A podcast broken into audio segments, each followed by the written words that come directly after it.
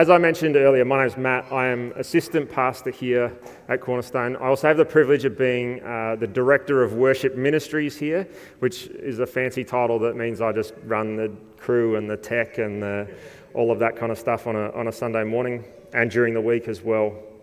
Uh, and it's my privilege uh, today to start a new series. We're going to start a new series on worship. Woo! Who's excited about this? I'm excited about this. Um, this, is, this is a series that's going to run over the next probably three weeks. So Neil's just going to sit down the front and relax. He is going to Katherine in a couple of weeks, I'll give him that. He's going to Katherine to preach, so we're going to pray for him next week and send him out to do that, uh, which is an absolute blessing for them. And uh, yeah, so we're, we're doing this series on worship. And I love worship. Worship is, is who I am. My, my mum and my dad were both heavily inv- involved in worship teams in, in the, the corporate sense. Um, my grandpa was a choir master, and so it's in my blood. I love musical worship. And so there's this focus over the next few weeks on, on worship, and I really want us to grab hold of this, to come and just hear what God has for us. Because all of us here this morning, I'm sure all of us have preconceived ideas about worship, yeah? Whether we have personal relationship with God or whether we are here for the first time and we are only just hearing about God, if I say the word worship, there are things that pop into your head, correct? Yes. And so, part of what this series is about and what I've been challenged by is that this, this is an opportunity for us to, to break down those perceptions that might be wrong, to take the opportunity to reset, to refresh, and to be renewed in our attitude towards what true worship is. Can I invite you to stand, please? And I want to pray as we start this series. Lord Jesus, I just want to commit this series on worship to you. Lord God, that, that this would be your words that are spoken. Lord God, that we would have hearts that are ready to receive what it is that you have for us. That you would reveal who you are afresh. That this would be a revelation of your spirit Again, that, that those perspectives that we might have would be reset and, and refreshed, and we have this fresh perspective and even possibly a fresh understanding for the first time of what worship is. And so we just commit these next few weeks to you. I pray that, that we would engage in this, that we would allow you to speak deep into our hearts, that we'd be impacted mightily by the incredible work that you have done. Amen. Amen. Why don't you grab a seat again?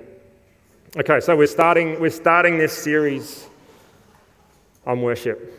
And so, what better, what better place to start than with some definitions of worship? And is my clicker going to work? Yes. What is worship?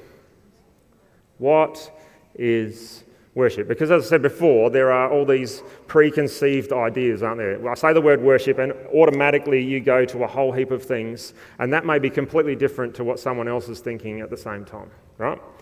So, I did a bit of a Google. And so the Oxford Dictionary says this it says, and I'm not sure, I'm hoping you can read that, but it says the feeling or expression of reverence and adoration for a deity. An example worship of the mother goddess. Okay, not sure about that one. The Merriam Webster Dictionary says it's to honour or show reverence.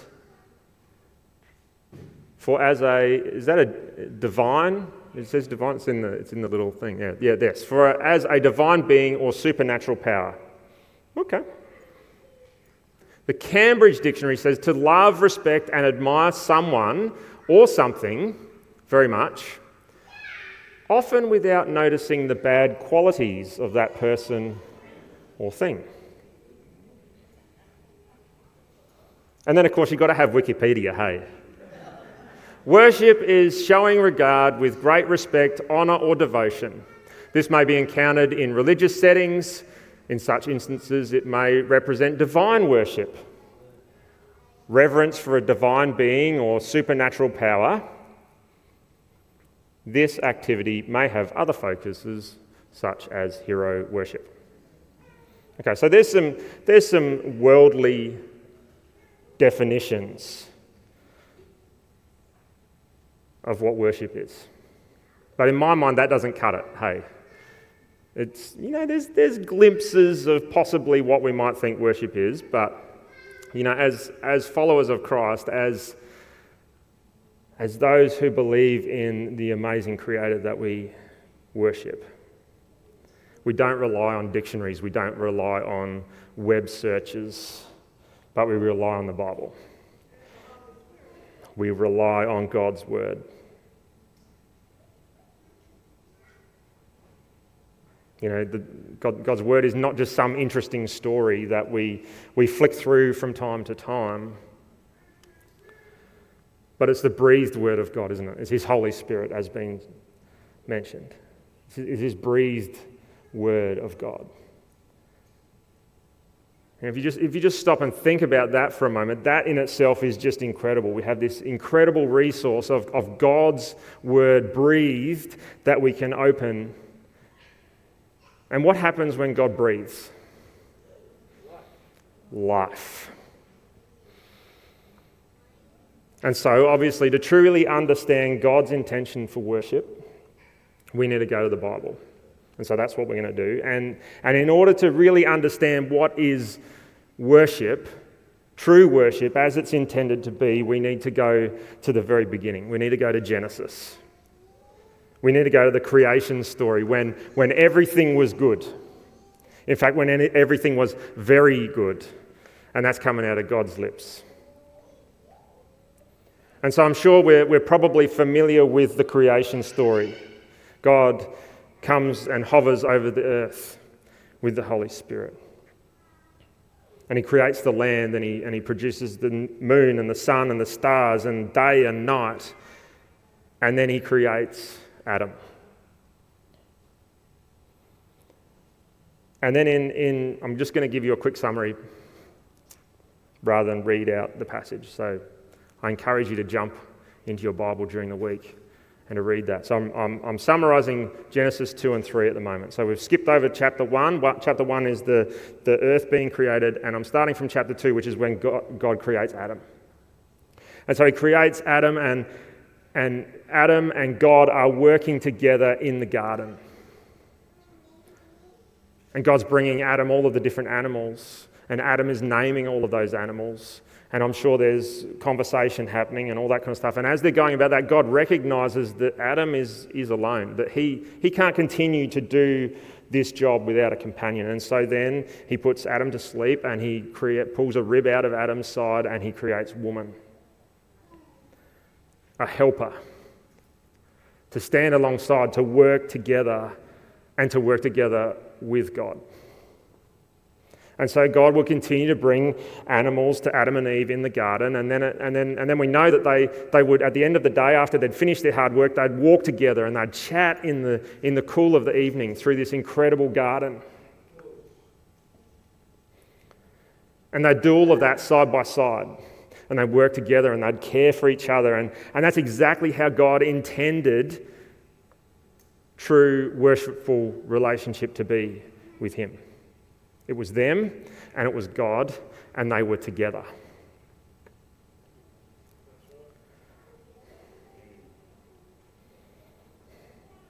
And they were spending time together. It was intentional. They did everything together. They were working together, they were relaxing together, all the while building relationship with each other. Adam and Eve learning from God.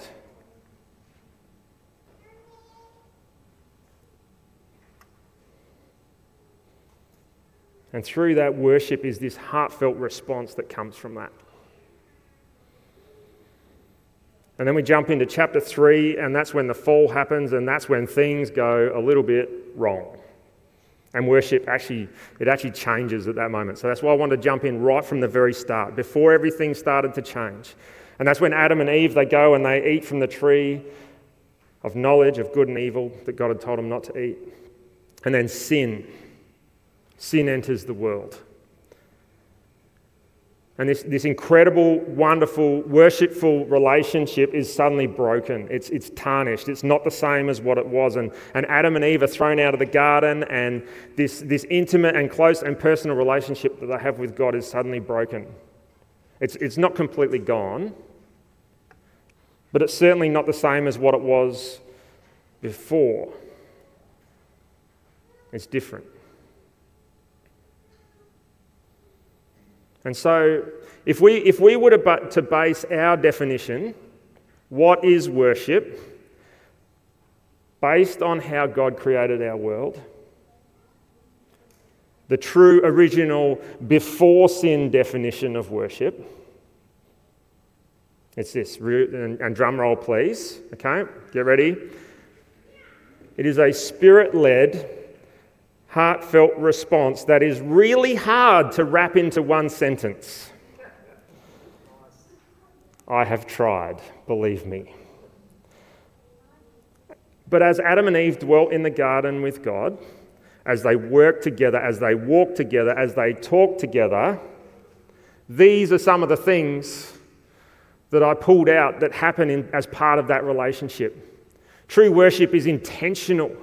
There is this desire to come together. It is intimate. It is between, it was between Adam and Eve and God. For us, it's between us and God. It's devoted, it's setting aside time as we come together and worship. It's growing, it's learning, it is restoring. And by all means, this is not an exhaustive list. And I challenge you again to be thinking about what true God honoring worship looks like as we go through this series. But this gives you a little bit of a picture about what I have been challenged with in this and what we're going to be talking about over the next few weeks. Now, as we, as we delve into this really important series, it is vital for us to realize that we are created to worship. We are made, we are designed. God in, intentionally designed us for worship. And as I said right at the start, we all have these opinions and perspectives and ideas about what worship looks like, don't we? Yeah? And as I've already said, I really hope that this series is going to reset that. I know that I've been really challenged in this space. You know, this, this is an opportunity for us to, to offload our bags, to, to drop our bags, to get rid of the ideals, and, and perhaps even glimpse for the very first time actually what God intends us to do in, through, and, in and through worship, the way that He intended it right from the very beginning. And so I want to encourage us to let God speak to us over these next few weeks. And it's my prayer that God would ignite in us a new passion for what worship is, in our worship of Him. Our worship, the very response to the fact that we have this opportunity to be in relationship with Creator God. And that that relationship would be genuine. And so if we, if we continue on through the creation story, okay, so Adam and Eve have been created, they've eaten the fruit, sin has come into the world, God has kicked them out. That truest form of worship has suddenly been broken we find this story of Cain and Abel, who are Adam and Eve's sons. You know, because of sin, because of brokenness in their relationship, their response to God is impacted. And we can read about that in Genesis 4 2 and 6, and I've got it up there on the screen. And it says this it says, When they grew up, Abel became a shepherd, while Cain cultivated the ground. And when it was time for the harvest, Cain presented some of his crops as a gift to the Lord. And Abel also brought a gift the best portions of first lamb from his flock. And the Lord accepted Abel and his gift, but he did not accept Cain and his gift. And this made Cain very angry, and he looked dejected. Why are you so angry? The Lord asked Cain. Why do you look so dejected? You'll be accepted if you do what is right, but if you refuse to do what is right, then watch out because sin is crouching at the door and it is eager, eager to control you. And so, what, what can we take from this passage? You know, so it's, it's after the fall, it's after sin has entered the world. First thing I want to point out is it's God asking the questions. God was there. He was intimately there with them, asking Cain the question, speaking to Cain. It wasn't like sin entered the world and God just completely abandoned them and left them alone. And from all, all the looking into this that I could find, this sacrifice, this bringing of this offering, was, wasn't something that God had mandated. This was, this was out of their own response. This is like the best way I can describe it, and, and what, I, what is on my heart, is that this is like kids coming to show their parents the thing that they've done. Eager and excited to share the things that they had produced. You know, perhaps it was even this, this act of desperation to try and restore relationship with their Creator God, to get back to the way it was because they, they wouldn't have experienced the incredible intimacy and the closeness and the intentionality and the fullness of relationship that Adam and Eve had experienced with God before sin entered the world, before they were kicked out of the garden. But I can guarantee that they'd heard about it. There is, there is no doubt in my mind that Adam and Eve would not have forgotten those early days in the garden. They would have longed for those early days in the garden. They would have spoken about it. They would have constantly spoken about it with their kids.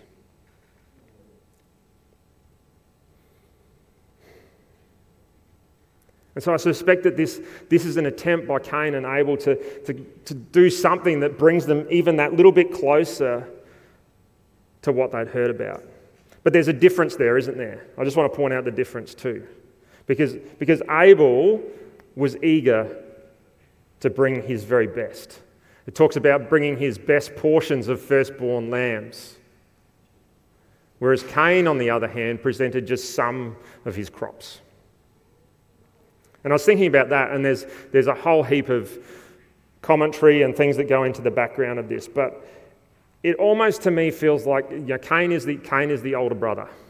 So Cain was born first, he's older than Abel.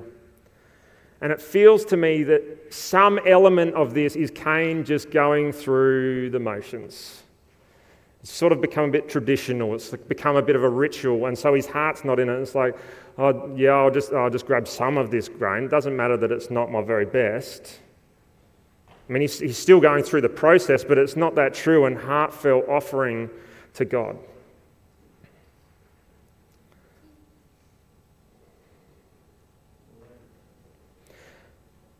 And so, remembering that they're in this place where, where sin was in the world and it was preventing them from truly worshipping and, and truly having that relationship with God.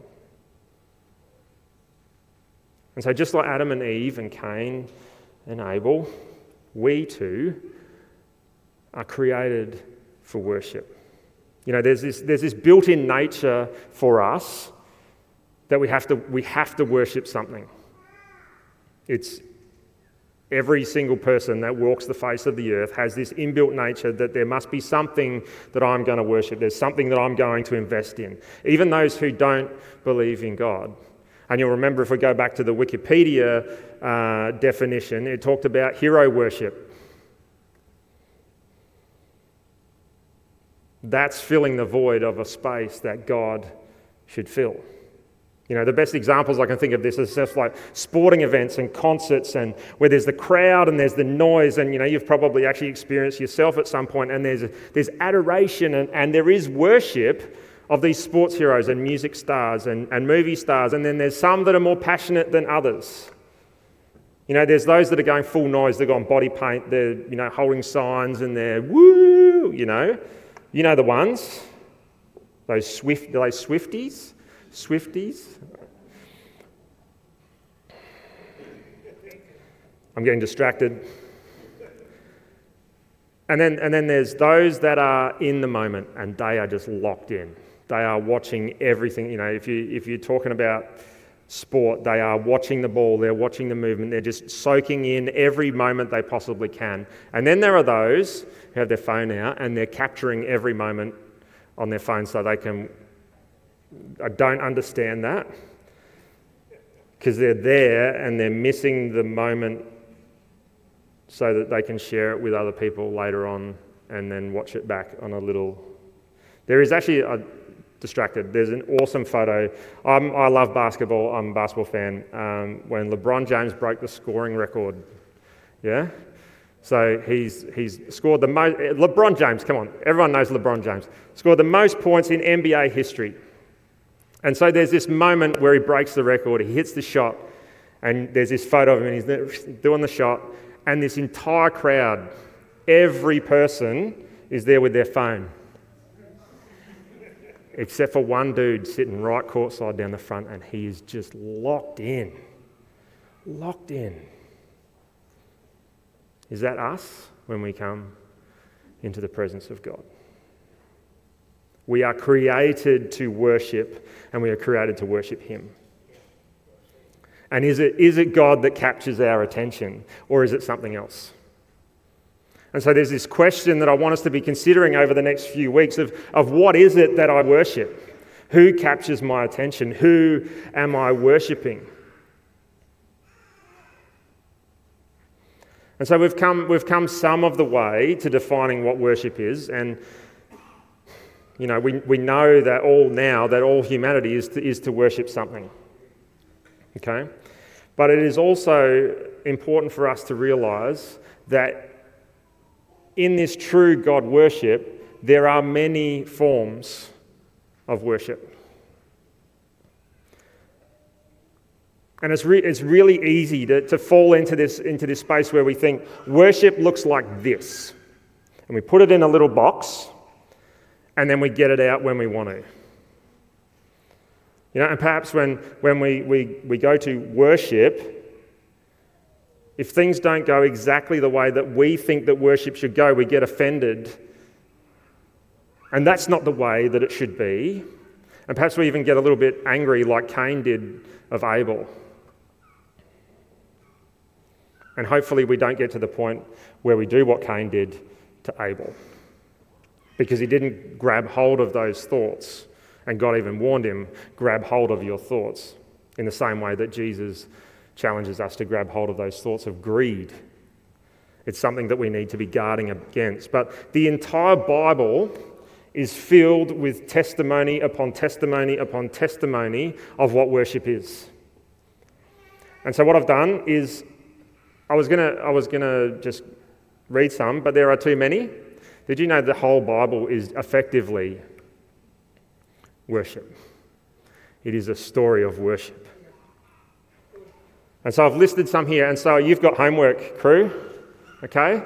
I want to challenge you to go through and read these different stories. So there's Cain and Abel. We've already sort of read that one this morning, but I want to I want you to encourage you to, to read that in, in more fullness. And that's about restorative relationship. I've already talked about that. That's how they're they're in this place of trying to come to God and to, to get back something like what their mum and dad had told them about.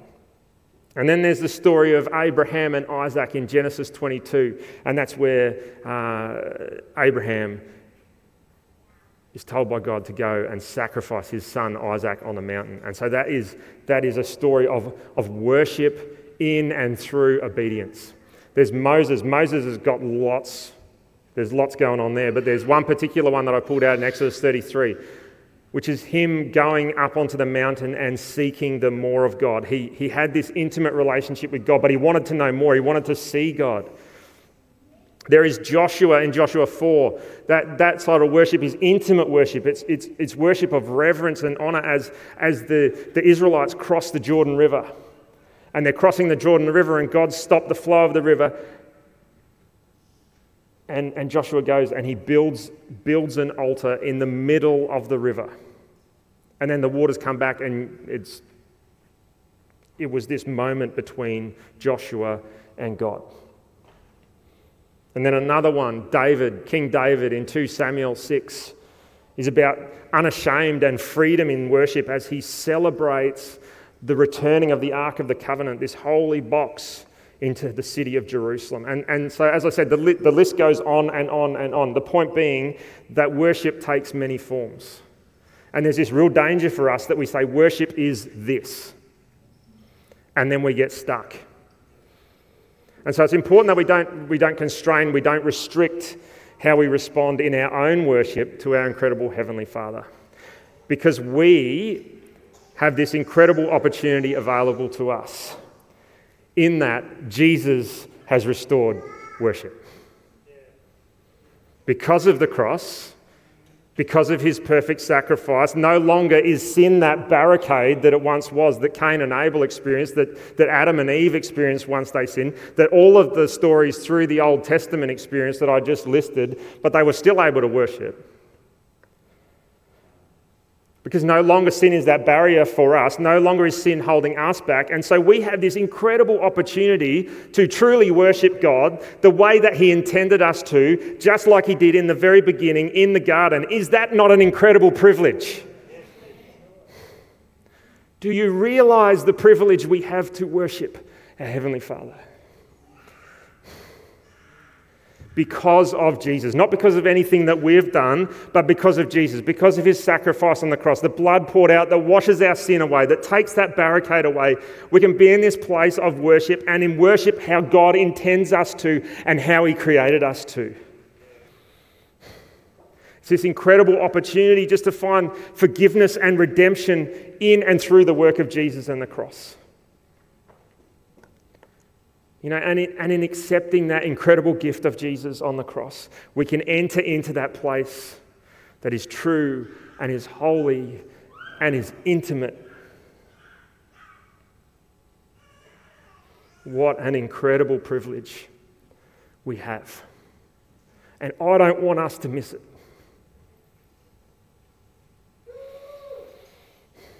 But with that comes responsibility that is on us.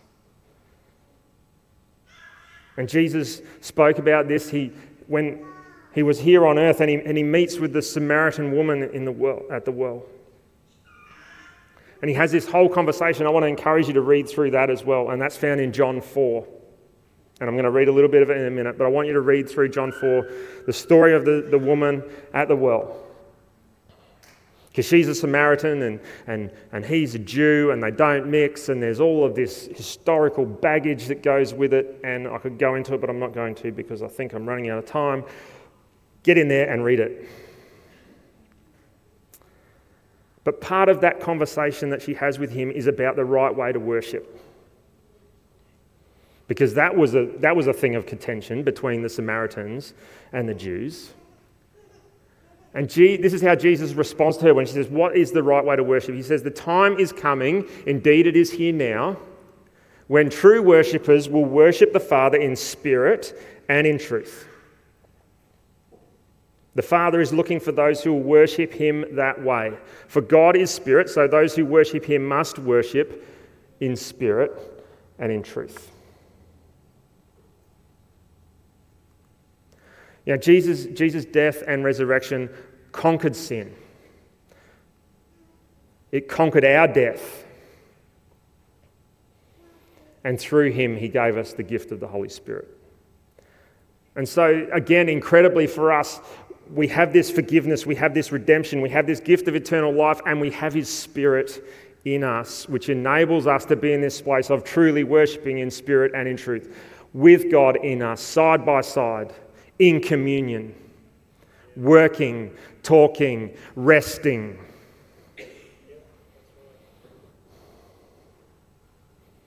Opportunity to honor Him, to be in relationship with Him, to be in worship of Him, acknowledging who He is every single minute of every single day.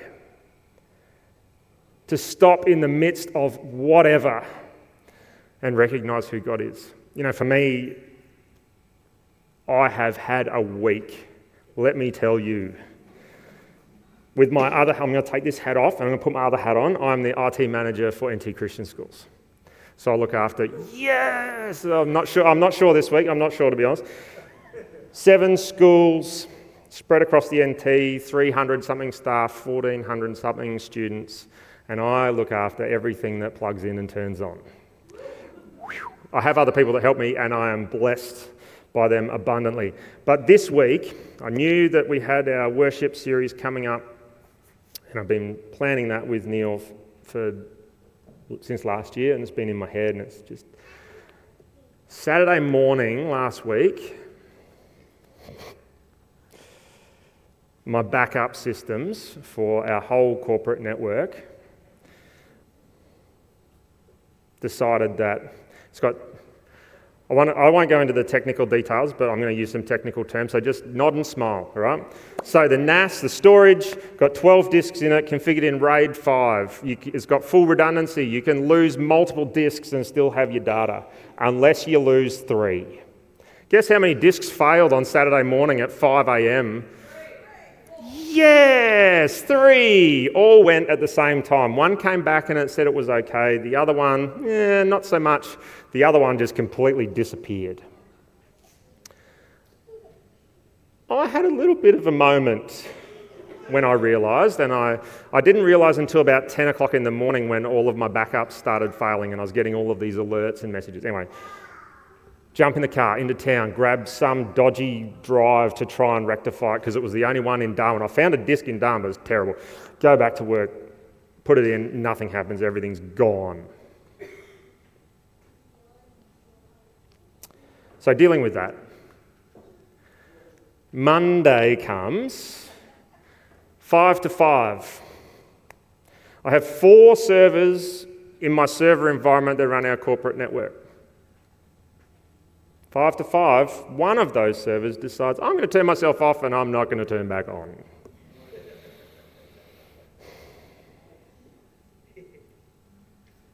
Good week, good week, good week.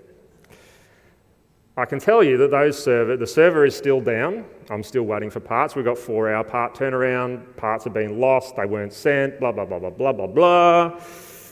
Meanwhile, everyone else at work, they it's fine. Everything's running perfectly. It's good, but it, yeah. But there were moments this week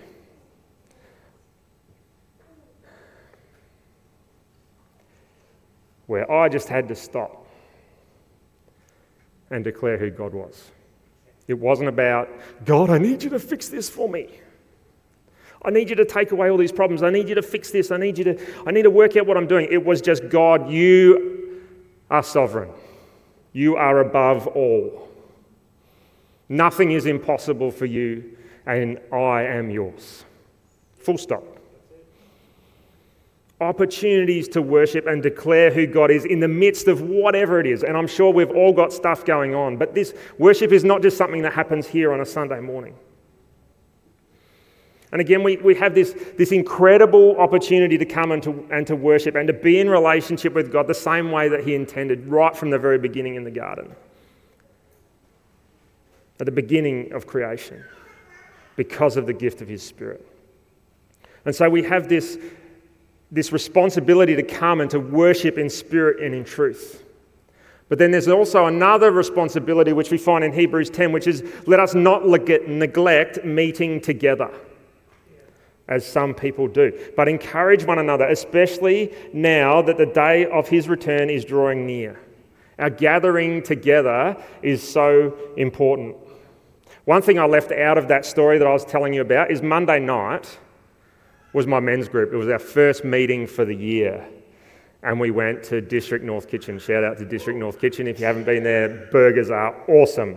So I'm sitting at work sending the guys message, sorry guys, look, I'm really not going to make it. My servers are dead, my backup drives have failed, I've got no data.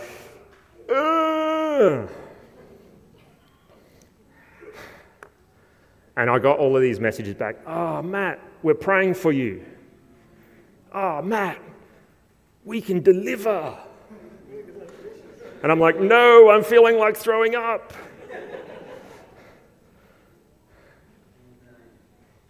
But I got to this point where I'm like, nah, I am, I'm done. and I jumped in the car and I raced to District North and I sat down and I felt like I was going to throw up. And I'm sitting there on my little iPad being really rude to the guys and I'm sending emails and I'm checking status of jobs and nothing's going right. And my mate just sighs there and he's got this massive pile of, I don't know what it was, but it was yummy. That is worship. Not the food, but the, but the coming together. Like I came, my world was just chaos. And then I, I went from that and I went home and I did more stuff until one o'clock in the morning. And I was wrecked and it didn't change anything from the worldly perspective. But I went and I was renewed and I was refreshed because I came together with other people who could pull me out of that and say, hey, what's important? And so our gathering together is so important. And I want us to be challenged in our mindset of what worship is. I want us to be challenged in our mindset of what we do. And I heard it as I was preparing this, this message through the week. I heard, I heard it. How are we going for time? We're good.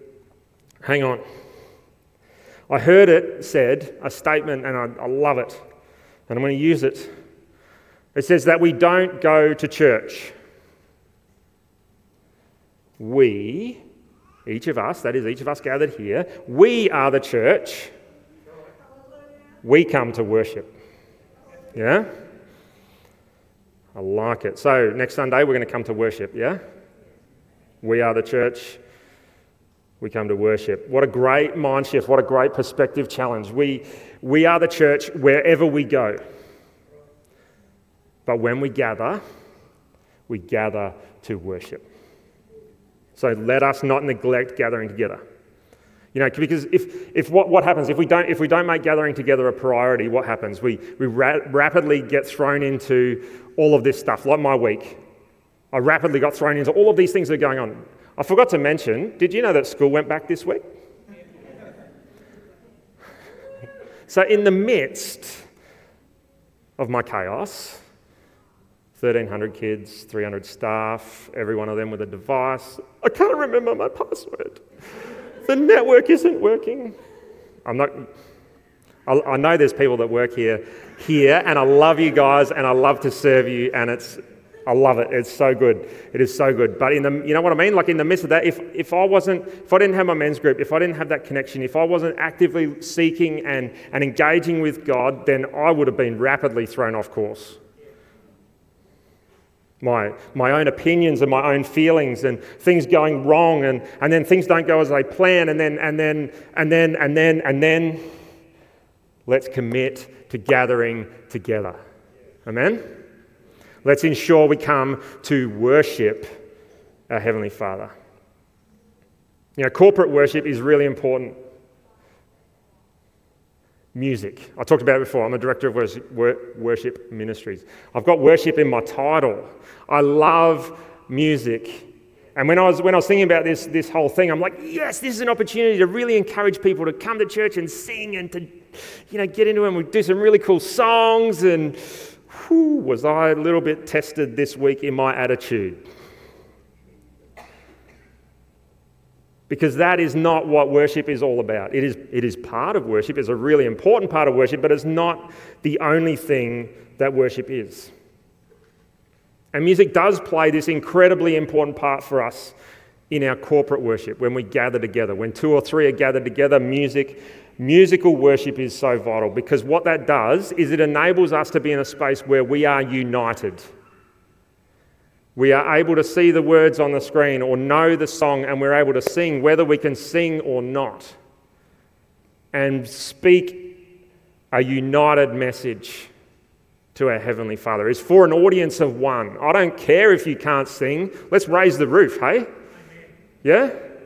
Let's shout aloud. Let's testify to the things that God has done in our lives. We come together, we testify, we share the things that God is doing to encourage each other so that I'm over here uh, and the guys are over there going, hey, we're at District North, come over here. Hey, isn't it good? Remind each other, encourage each other about what's going on, stand firm in the promises of God against the enemy who comes to kill and destroy. I'm sure the enemy's been trying to have a field day this week because this message has been incredibly difficult to get out, let me tell you. But God has the victory. We need to claim that, grab hold of that, because Jesus has won. He is our Saviour. It is Him who makes the difference in all of this. This incredible opportunity for us to live a life of worship that is to honour and glorify our Heavenly Father with every breath that we have. Whatever it is that He calls us to do. Amen. Can I ask you to stand?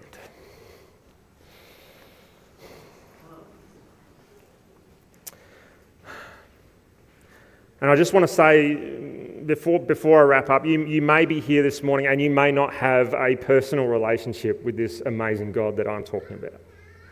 You know, you've heard my message, you've, you've heard me talk about the fact that God created the world and he, he created each one of us to be in this space of relationship and, and of worship of Him. And that got broken up a little bit, but then Jesus came and, and he, he died on a cross, as Aidan talked about in the communion message. His blood was poured out and it, and it removes this barrier that was sin. His blood has removed this barrier that is your sin. And in doing that, gives you an opportunity to enter into relationship with Him, to receive His gift of love and forgiveness and eternal life and restoration. And so, if that is you, if you don't have a personal relationship with God, I want to give you an opportunity to accept that invitation right now, to receive that gift of love and forgiveness and all you have to do is pray and pray this prayer with me right now. So let's, let's all just pray, and, and if that is you, pray along with me. Lord God, I thank you for Jesus. I thank you, He died for me. I thank you, Jesus, that you rose again, and, and because of that, because of your blood, I am washed clean. And God, I ask you to forgive me of my sin. Thank you that I am forgiven and I invite you into my life. Amen. Amen. And if you prayed that prayer, I want to welcome you into the family of God. I'd love you to come and tell me. I'd love you to tell the person you came with or someone else that's sitting around you. This is a really exciting step and is awesome. But before we go this morning, before we, we get on, we're going to sing again in a minute as we close our service. Before we do that, as we are standing here, as we are standing here as a church to worship, I want you to think over some things for me. And I want you to continue to think over those things as you go out into this place and out into the world from this place. I want you to be thinking about who is it that I am worshipping. I want you to think about whether there's anything that is, that is standing in your way from that true God honoring worship. And I want you to take that op- the opportunity that we have as we, as we close our service just to lay those things down, to cast them down, to cast them aside, to hand them over to God, to let God take those things and restore you into a place where you can truly worship Him. And so, as we sing, as we close, the front's going to be open for prayer as we do, and I'd, I'd love to invite you to come for prayer if there are things that you need prayer for. You know, there's our leadership team, our eldership team, prayer team would love to be able to pray with you. But as you as you go in this week, ask yourself that question: Who is it that I'm worshiping as you go about your week? Look for opportunities to worship. To worship our incredible Father God, to worship in spirit and in truth. Amen. Amen. Bless you.